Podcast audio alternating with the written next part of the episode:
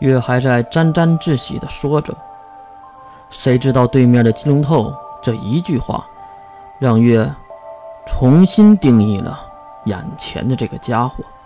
那还能因为什么呀？淼先生也好，童先生也罢，都是您使者大人的人吧？或者说，我应该称呼童先生为新护神者呢？犹如晴天霹雳，月瞪大了眼睛。这个被他小看的金龙透，竟然能说出这样的话。他不知道为什么金龙透会了解这些，根本不可能被人知道的事情，而面前这个人类就是知道。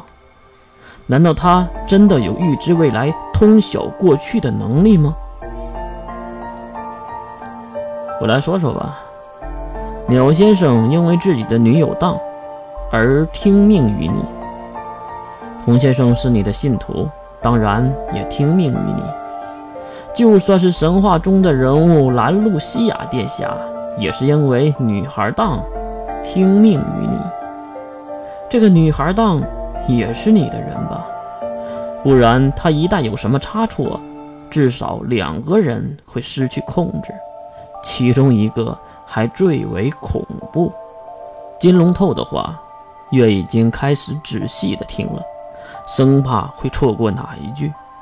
所以呢，告诉两位遗孤，害死老爷、母亲、驱逐父亲的这个叔叔就是罪魁祸首，他们就会义无反顾的上。不过要灭掉艾略特一族，并将上层人员全部替换为自己的人。他们是绝对不会同意的，所以你才有了女孩当的计划，完全以这个女孩为中心的计划。唉，月听到这里，叹了一口气。金龙头，你合格了。发自肺腑的肯定，月承认了金龙头的能力。不管是应变能力还是编故事的能力，都符合自己心中的人选。大人，我的话还没说完呢。月抬起了小脑袋，有些不明白。整个事件就犹如你说的一样，我利用女孩当为中心，虐杀艾略特一族高层，并给予换血，成为自己的组织，然后。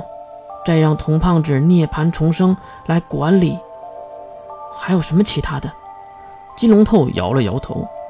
大人，这个世界并不是非黑即白的，还有灰色地带呀。啊？月没有听懂金龙头话中的意思。您的脑袋还真是空的呀。金龙透边说，还伸手推了推月的小脑袋。月随着金龙透推动而晃动，完全不知道这个家伙到底要说什么。使者大人，您有没有想过呀？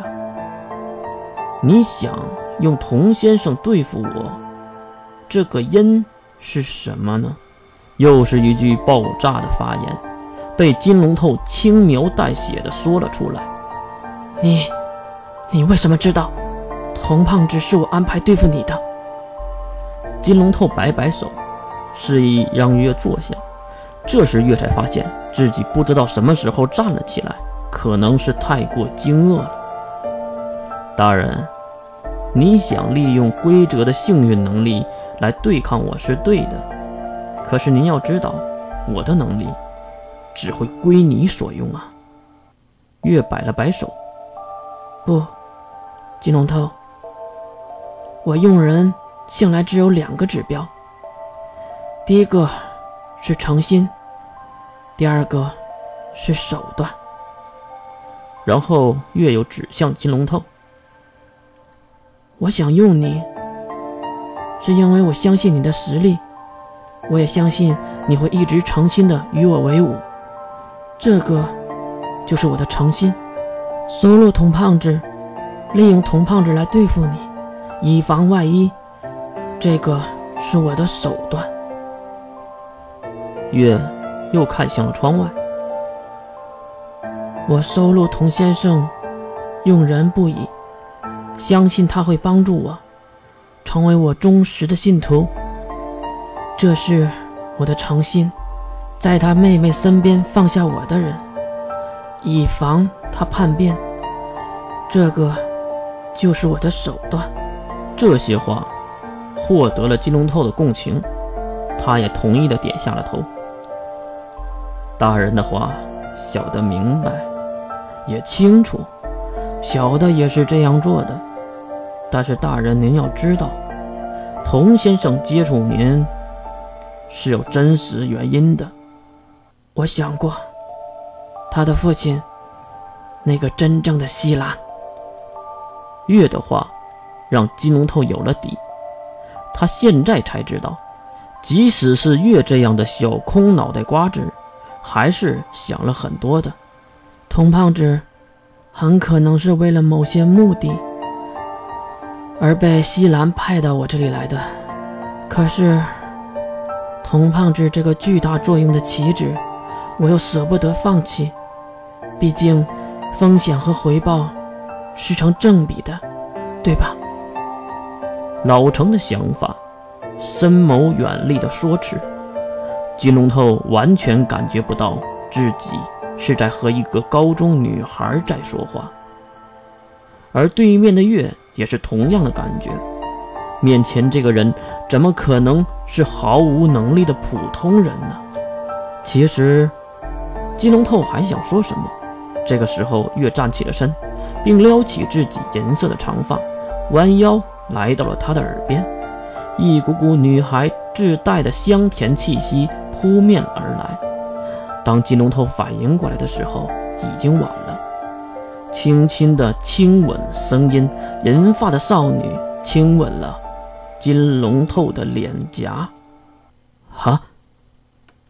差点被吓死的金龙透愣住了，他千算万算，完全的没算到月真的会亲他。金龙透，你合格了，不过错了一个事儿。也只能亲脸了。